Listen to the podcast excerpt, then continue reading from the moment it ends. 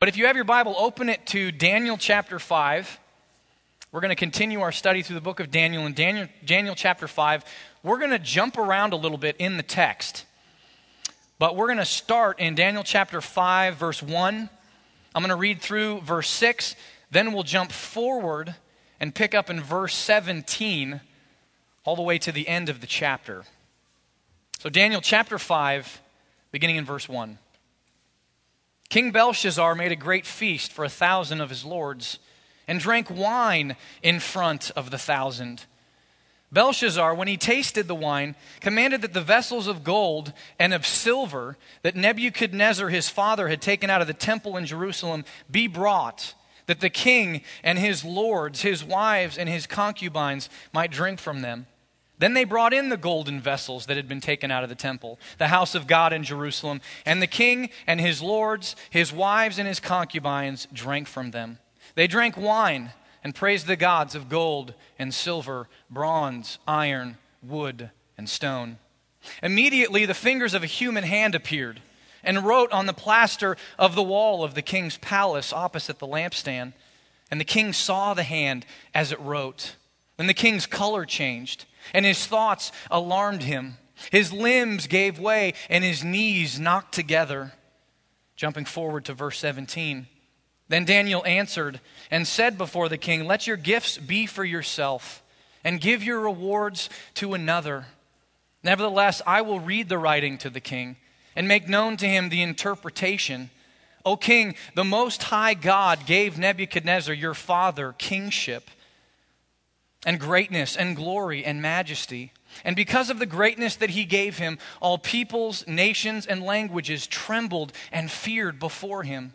Whom he would, he killed, and whom he would, he kept alive. Whom he would, he raised up, and whom he would, he humbled. But when his heart was lifted up, and his spirit was hardened, so that he dealt proudly, he was brought down from his kingly throne, and his glory was taken from him. He was driven from among the children of mankind, and his mind was made like that of a beast, and his dwelling was with the wild donkeys. He was fed with grass like an ox, and his body was wet with the dew of heaven, until he knew that the Most High God rules the kingdom of mankind and sets over it whom he will. And you, his son, Belshazzar, have not humbled your heart, though you knew all this, but you've lifted yourself up against the Lord of heaven. And the vessels of his house have been brought in before you, and you and your lords, your wives and your concubines have drunk wine from them. And you have praised the gods of silver and gold, of bronze, iron, wood, and stone, which do not see or hear or know. But the God in whose hand is your breath, and whose are all your ways, you have not honored. Then from his presence the hand was sent and this writing was inscribed. And this is the writing that was inscribed Mene, Mene, Tekel, and Parsin. This is the interpretation of the matter. Mene, God has numbered the days of your kingdom and brought it to an end. Tekel, you have been weighed and found wanting. Peres, your kingdom is divided and given to the Medes and Persians. Then Belshazzar gave the command, and Daniel was clothed with purple. A chain of gold was put around his neck, and a proclamation was made about him that he should be the third ruler in the kingdom. That very night, Belshazzar, the Chaldean king, was killed, and Darius the Mede received the kingdom, being about 62 years old. Let's pray. Gracious Heavenly Father, we come before you this morning with many distracting thoughts and concerns. Father, we come with, with many cares that are weighing us down, that are vying for our attention and distracting us from your word, wanting to pluck the seed that your word is wanting to plant in our hearts. And so, Father, we pray that you would protect us. We pray that you would strengthen us. We pray that we would know that we can cast all of our cares on you, knowing that you care for us. Father, we pray that we would come before your word expectantly, knowing that our greatest need is to see you exalted, to see you glorified, to see you as you truly are. And Father, as a result of that sight of you, to have a correct perspective on the things that are happening in our lives. To know ultimately, Father, that you are sovereign and that we are not. So we pray this morning that we would not just simply accept that truth intellectually, but we would take it in the deepest recesses of our hearts and rejoice that relationally, this is the God whom we love and serve and glorify. But Father, this can only happen if your Spirit accompanies your word and makes it effective in our hearts and in our lives. So we pray that you would do that and that we would be humbled and tremble at your word and seek refuge in you and you alone. We ask this all in Jesus' name and for his sake. Amen. Well, it's hard to believe, but um, because it's gone by so quickly, but I've been a married man now, married to my wife, as of today for exactly two years, three months, and five days. And I've got a long way to go to catch up to my parents because they're currently, as of today, celebrating their 34th anniversary. But it's gone by really quickly for my wife and I. But one of the interesting things that I've noticed over the past two years about marriage is how you begin to acquire a taste for the things that your spouse likes. You guys noticed that? Is that just my observation? Hopefully, that's everybody's experiences. But uh, for example, before I met Kristen, my wife, I don't think I'd ever watched the Food Network channel ever. I mean, the thought of sitting down on the couch and turning on the Food Network channel and watching people cook just, just made me hungry. So I had no interest in doing that. But Kristen, on the other hand, loves the Food Network channel. And so when we got married, she introduced me to a, a, television show called Chopped. I don't know if any of you guys watch that. You guys watch that? I see a lot of heads going up and down. Okay, it's a very popular show. But Chopped is a reality show in which four aspiring chefs compete for a prize of $10,000. And here's how the competition works these four aspiring chefs are given four different ingredients, mystery ingredients. They don't know what they are. And they open up this basket, and there they are, and then the clock starts. And they have to, in the time span of anywhere from 20 to 30 minutes, use those four ingredients and create a dish. They need to come up with a, what they're going to make, actually make it, and then at the end of those 20 to 30 minutes, they're going to be brought before three judges who are going to taste test the food, their dishes, and whoever's got the weakest dish gets chopped. They get sent home. They're no longer a part of the competition. And what strikes me every time I watch the show, I don't know if this strikes you, is how stressed out the chefs get as the time draws near for their food to be judged. I mean, as the clock runs down and the time draws near for a verdict to be proclaimed about their food, they get more and more stressed, more and more frantic, more and more active. In fact, for many of these chefs, as they're plating their food, their hands are shaking and sweat is literally pouring down their faces. And when many of them get judged, they start to cry. Now, why is that? Why are they getting so worked up? I mean, this is just a silly game show about food, right? This isn't a big deal. So you don't get the $10,000. That's okay. But why are they so worked up? Well, the reason they get so worked up is very simple. It's very common to the human experience. It's because they fear being judged. They're nervous that they won't measure up. I mean, sure, they're confident of their cooking ability, otherwise, they wouldn't have volunteered to be on the show. But in the back of their minds, they're always wondering Am I really good enough? Will I make the cut? And they all seem very confident when they're interviewed, but in that moment, you see the doubts on their faces. You see, what's fascinating about this show is that the chefs don't just feel like their food is being judged, they feel like they themselves are being judged. They feel like they are being put on trial. And so we all gather around the TV screen to watch them scramble as they await their judgment, thankful that we're not the ones that have to go before the chopping block. Because the truth is, we all have those fears, don't we?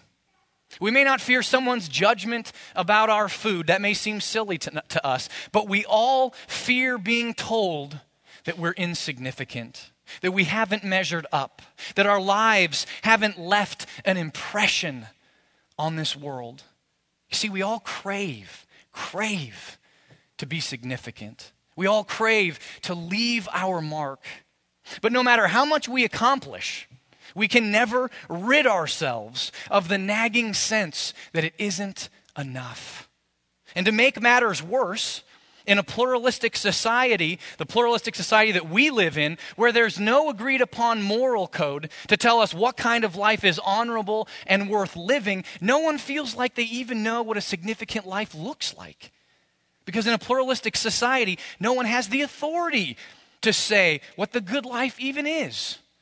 Everything's just different, not right or wrong, or good or bad.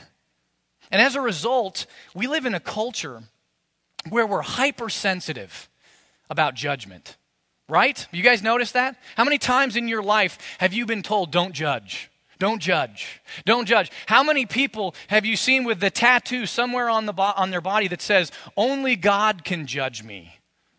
What's that all about? Why, why do we fear judgment so much? Because deep down inside, we all know, we all know that we have been weighed and found wanting. Deep down, we all know that we haven't measured up to God's standards for us. And so we'd rather not think about that. We'd much rather distract ourselves. But our text this morning comes to us like a wake up call. It reminds us that we can only whistle in the dark for so long. Eventually, the charade will be up because God's judgment is coming. And what we have in Daniel chapter 5 is the story of a man, a king, who is facing his final hours of life. He knows death is coming. Indeed, death is at his very doorstep. But unlike Nebuchadnezzar in chapter 4 that we looked at last week, this king doesn't receive mercy. Instead, he receives what he rightfully deserves, which is judgment from the hand of Almighty God. So I'm going to warn you. The story we're going to look at this morning is a very sad story. In fact, it's such a sad story that many of you are going to be wondering why we're even going to look at it. So let me give you four reasons up front, really quickly, for why we should look at this text. First of all, because it's in God's Word. We don't get to choose what's God's word and what isn't God's word. God has shown to us, revealed to us in Scripture what His word is. And so we also don't have the option of just ignoring certain parts. So we have to address this. We have to know it. We have to understand it. Second of all, because this story shows us who God is. God reveals his character in this story, and it shows us that God isn't simply a merciful God, he's also a just God.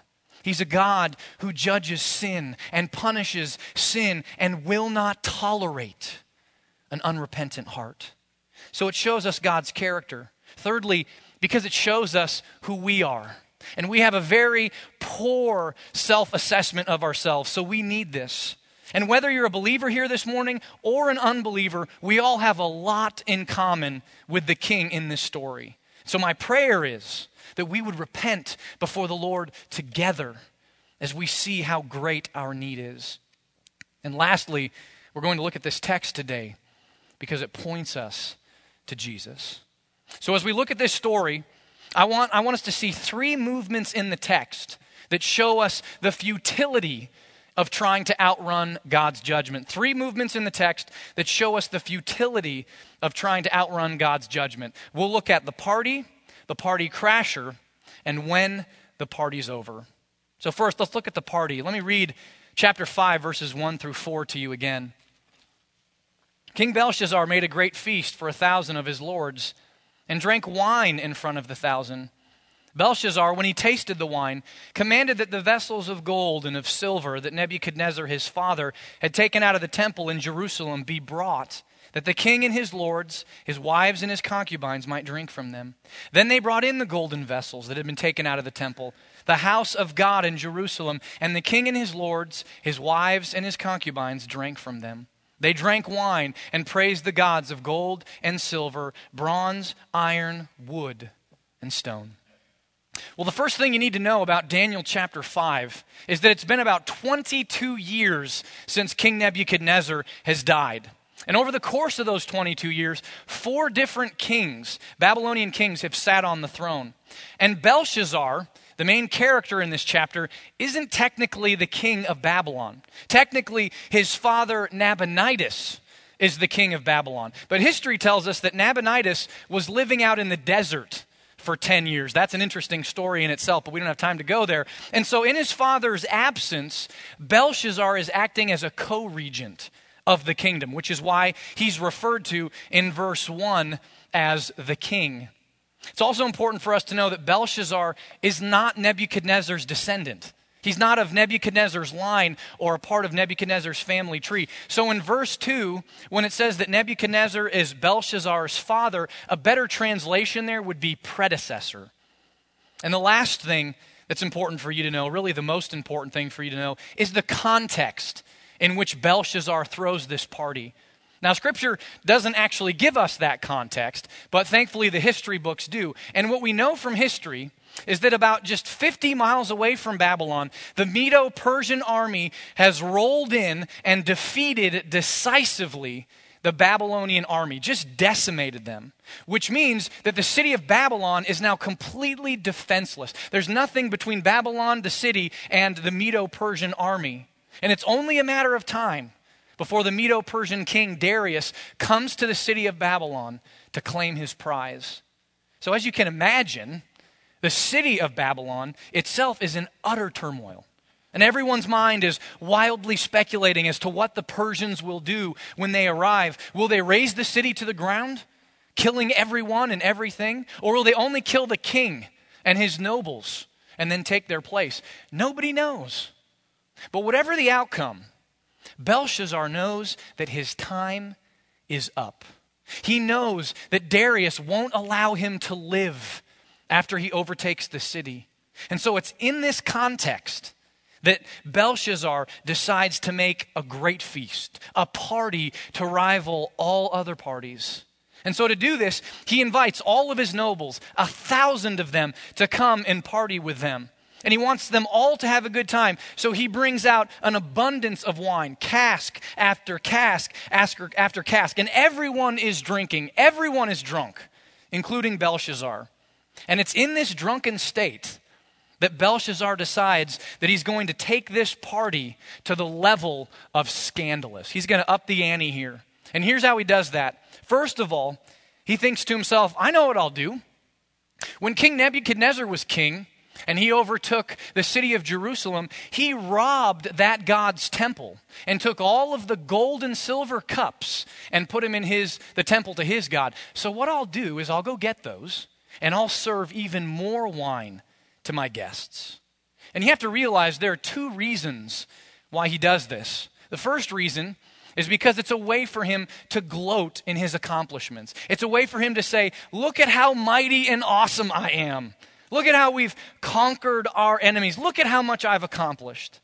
So, really, he's treating these cups and showing them off as if they're trophies. And the second reason he drinks out of these cups is because it's a way for him to defy God. We'll see this more clearly later on in the chapter, but Belshazzar knew full well about the God of the Jews. He was well aware of God's dealings with Nebuchadnezzar, and yet he still spurned God. He mocked God openly by drinking from these holy cups that were only meant to be used for worship. But that's not the only way he mocked God. He also mocked God by using these cups to worship false idols. Verse 4 tells us they drank wine and praised the gods of gold and silver, bronze, iron, wood, and stone. So you see what he's doing? He's committing blasphemy here. By taking these treasures of the one true God that were meant for worship for him and using them to worship these false gods, he's committing blasphemy. So that's one way he makes this a scandalous party. But another way he increases the, can- the scandal is by bringing in his wives and concubines. And you have to realize this was absolutely unheard of in Babylonian culture. It was a shameful thing to allow your wives and concubines to be in the embrace of another man, let alone one of your nobles, one of your servants. And you see, what Belshazzar is doing here is he's intentionally creating an environment of inappropriate sensuality and shameless pleasure. He's intentionally turning this party into an out of control, frenetic, drunken orgy. That's what he's doing. So, as his world is crumbling around him, as his fate is 50 miles away, as death is at his doorstep, this is how Belshazzar decides to spend his final hours by throwing a wild, scandalous party. Now, why is that? What's, what's going on inside of him that's driving Belshazzar to act this way, to act so frenetically and out of control? Well, you see, the reality is that when we know our judgment is coming, when we know our end is near, we can't face it. We can't deal with the reality of it. We can't handle the truth that we're not in control. We can't handle the truth that our lives are insignificant. And so we have to distract ourselves. We have to grasp at anything to try to convince ourselves that our lives have been significant, that our lives have carried weight, and that it wasn't just all a waste. So you see, we're not really all that different from Belshazzar, are we? In our nagging ache for significance, we don't turn to God. Instead, we turn inward on ourselves. And we do many of the same things that Belshazzar does. For example, have you ever noticed how romantic love is almost deified in books and movies and music? Honestly, on your way home from church today, turn on your radio and turn it to one of the popular music stations.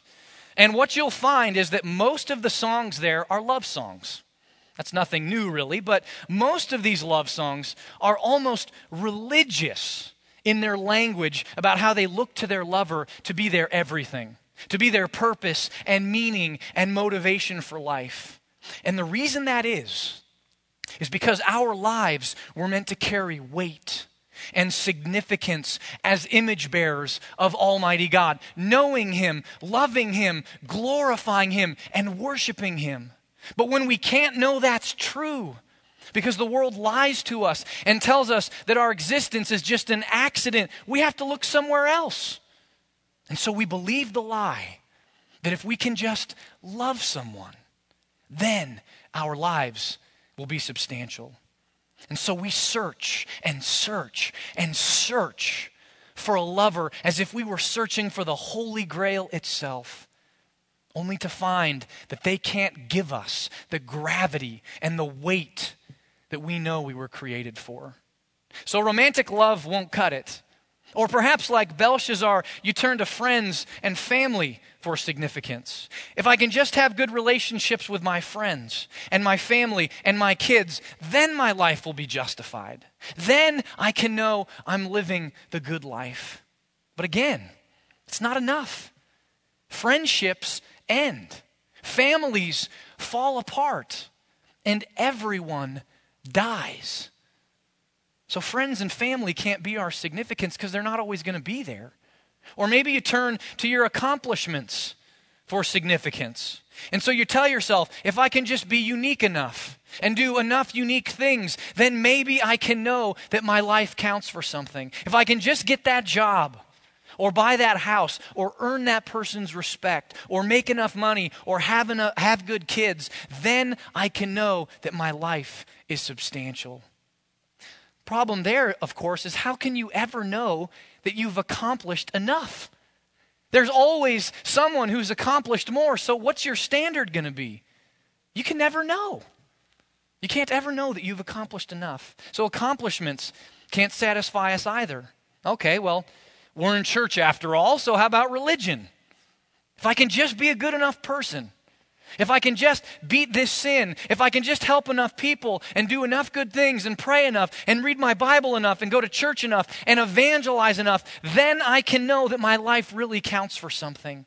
Then I can know that I'm justified.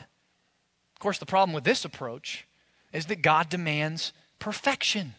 He demands that we be perfect even as He is perfect. And I don't think any of us have the audacity here to claim perfection. So, surprise, surprise, religion can't cut it either.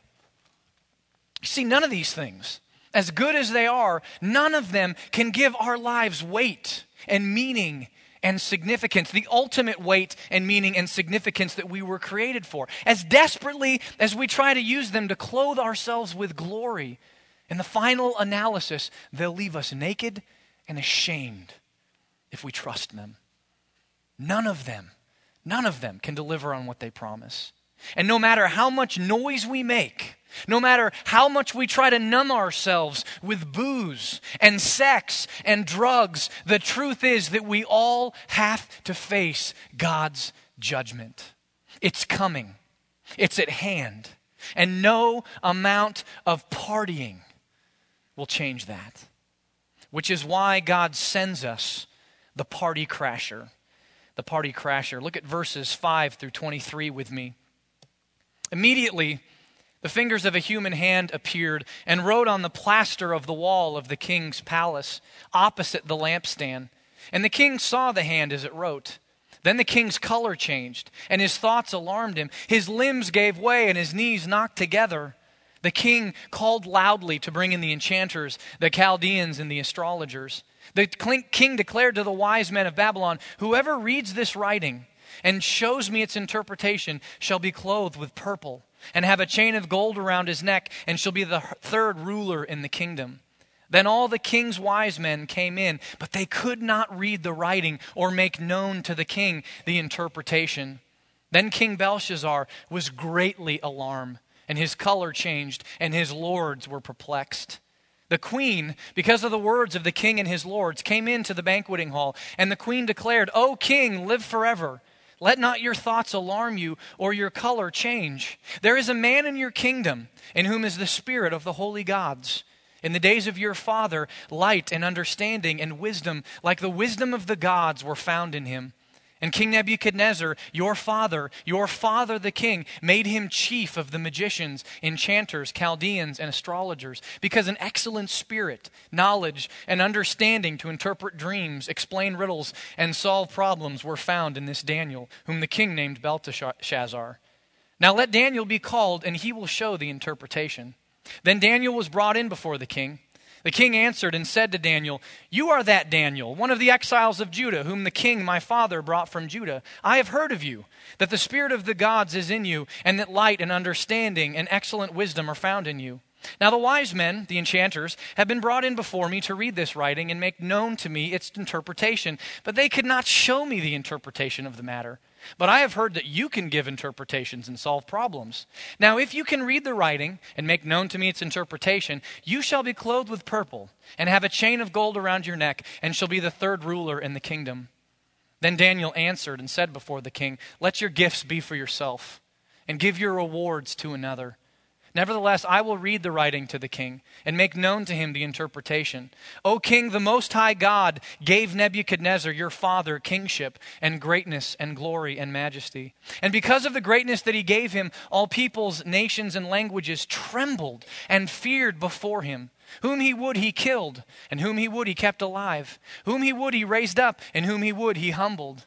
But when his heart was lifted up and his spirit was hardened so that he dealt proudly, he was brought down from his kingly throne and his glory was taken from him. He was driven from among the children of mankind, and his mind was like that of a beast, and his dwelling was with the wild donkeys. He was fed grass like an ox, and his body was wet with the dew of heaven, until he knew that the Most High God rules the kingdom of mankind and sets over it whom he will. And you, his son, Belshazzar, have not humbled your heart, though you knew all this.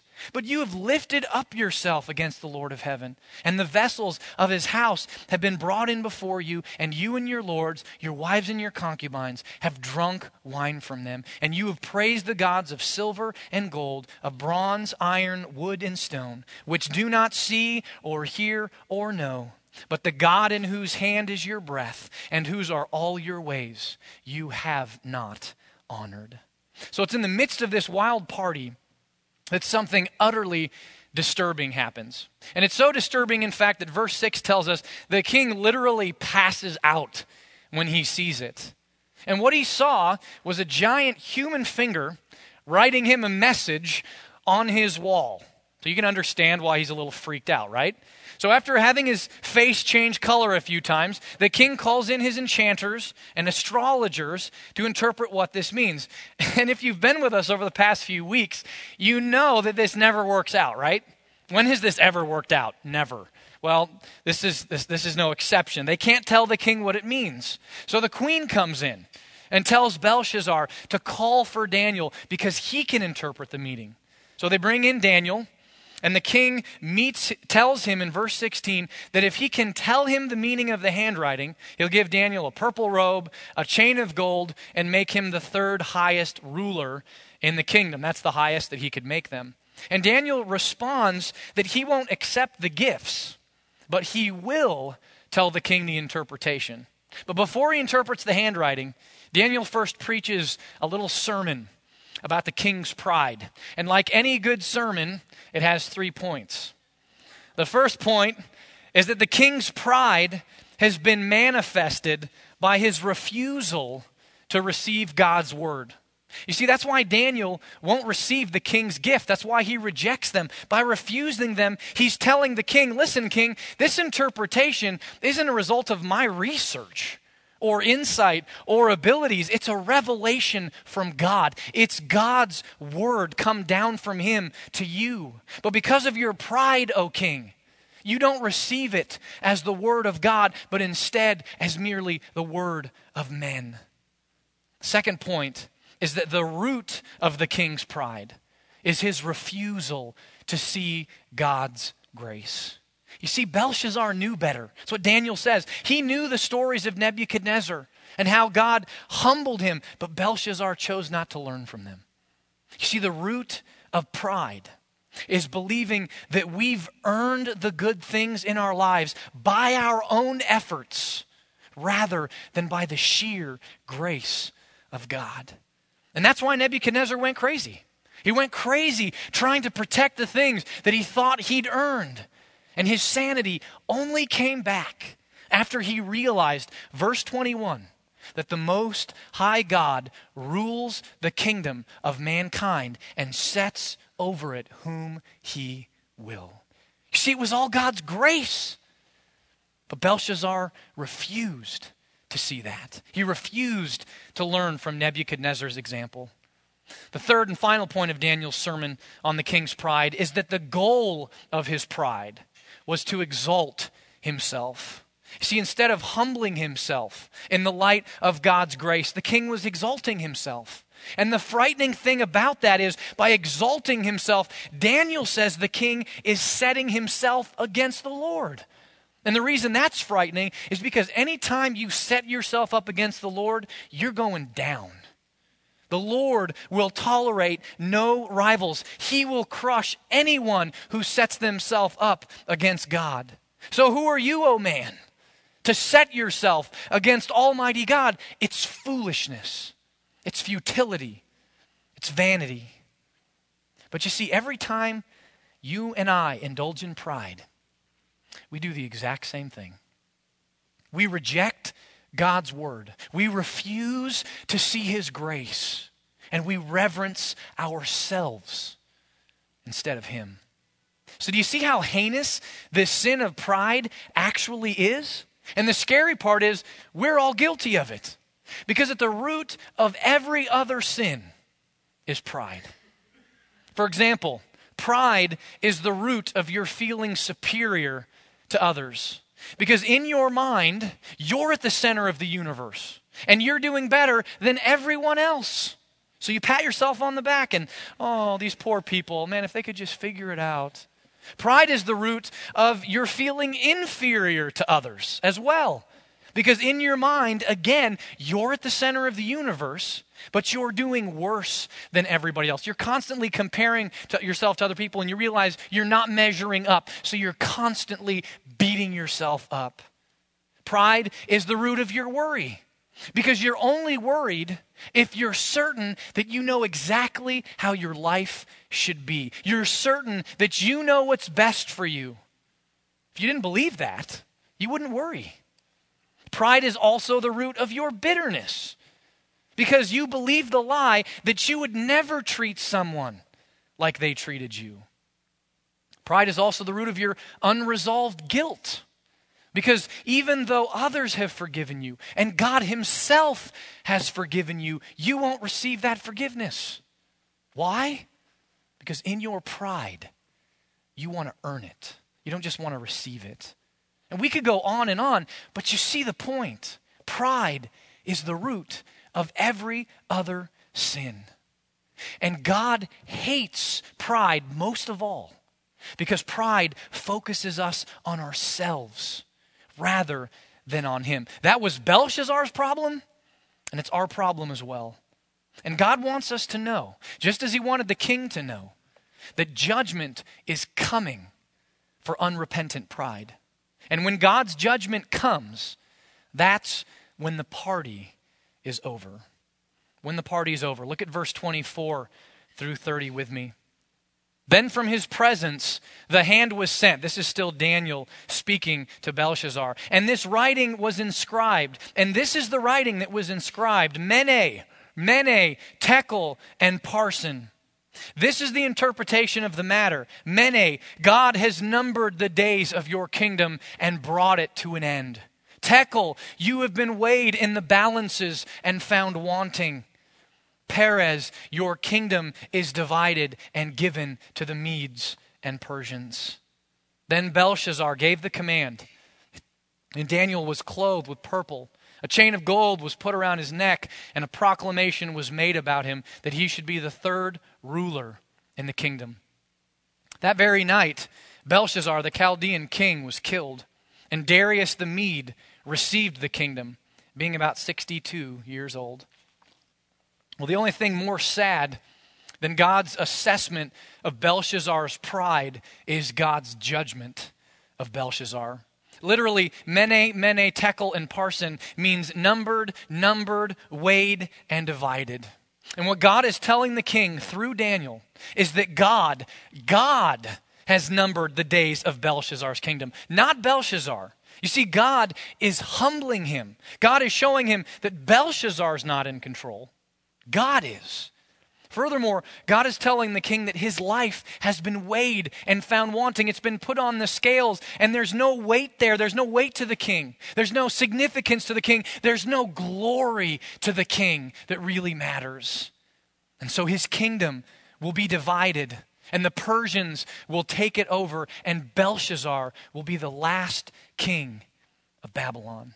Because you see, that very night, Shortly after all the carousing and the partying had ceased, Belshazzar was killed as Babylon was attacked. Again, very sad story. But here's what you need to know, Christian. As sad as this story is, this should be our story. Because if we were to come under the judgment of Almighty God, it would be said of each one of us here this morning, Mene, Mene, Tekel, and Parsin. It would be said of us, You have been weighed and found wanting, so may you be destroyed. May you be cast into the fires of hell under the wrath of Almighty God. That's what we deserve for our pride and for serving false idols, because we have exchanged the glory of the immortal God for the glory of much lesser things. And for our heinous rebellion, we justly, rightly deserve God's wrath and judgment. That should be our story, brothers and sisters. But the good news this morning is that our sad, pathetic little story has now been caught up in God's glorious story. Because God sent Jesus to come and live the life that you and I never could. He lived the perfect life that passed the scrutiny of God's judgment, and He has graciously taken that life as a robe and placed it upon us so that now God now sees us as if we had lived Jesus' life. And on the cross, Jesus took all of our sin and shame, and he was judged as we deserve to be judged. God judged Jesus on the cross as if Jesus were us. And so, in our place, he experienced the fullness of the wrath of God. But thankfully, that's not where the story ends.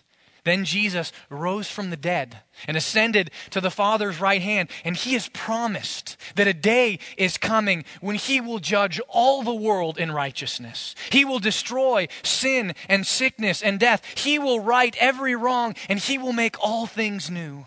And for all eternity, all eternity, we will celebrate with Jesus at the biggest party this world has ever seen. And the reason that you and I will be there the reason that you and I are welcome, brothers and sisters, is because Jesus drank the cup of God's wrath so that you and I can drink the cup of God's pleasure for all eternity. And you see, as we wait for that day, that glorious day, we are currently God's handwriting on the wall. Let me explain. Do you remember in Luke 10? We're going through the, the book of Luke together as a church. We just took a break in the summer to preach through Daniel. But in Luke 10, Jesus sends out his 72 disciples to heal people and preach the gospel. And he told them that their deeds would be a sign that the kingdom of God has come. Jesus said it would be a sign of blessing for those who receive them and a sign of damnation for those who reject them.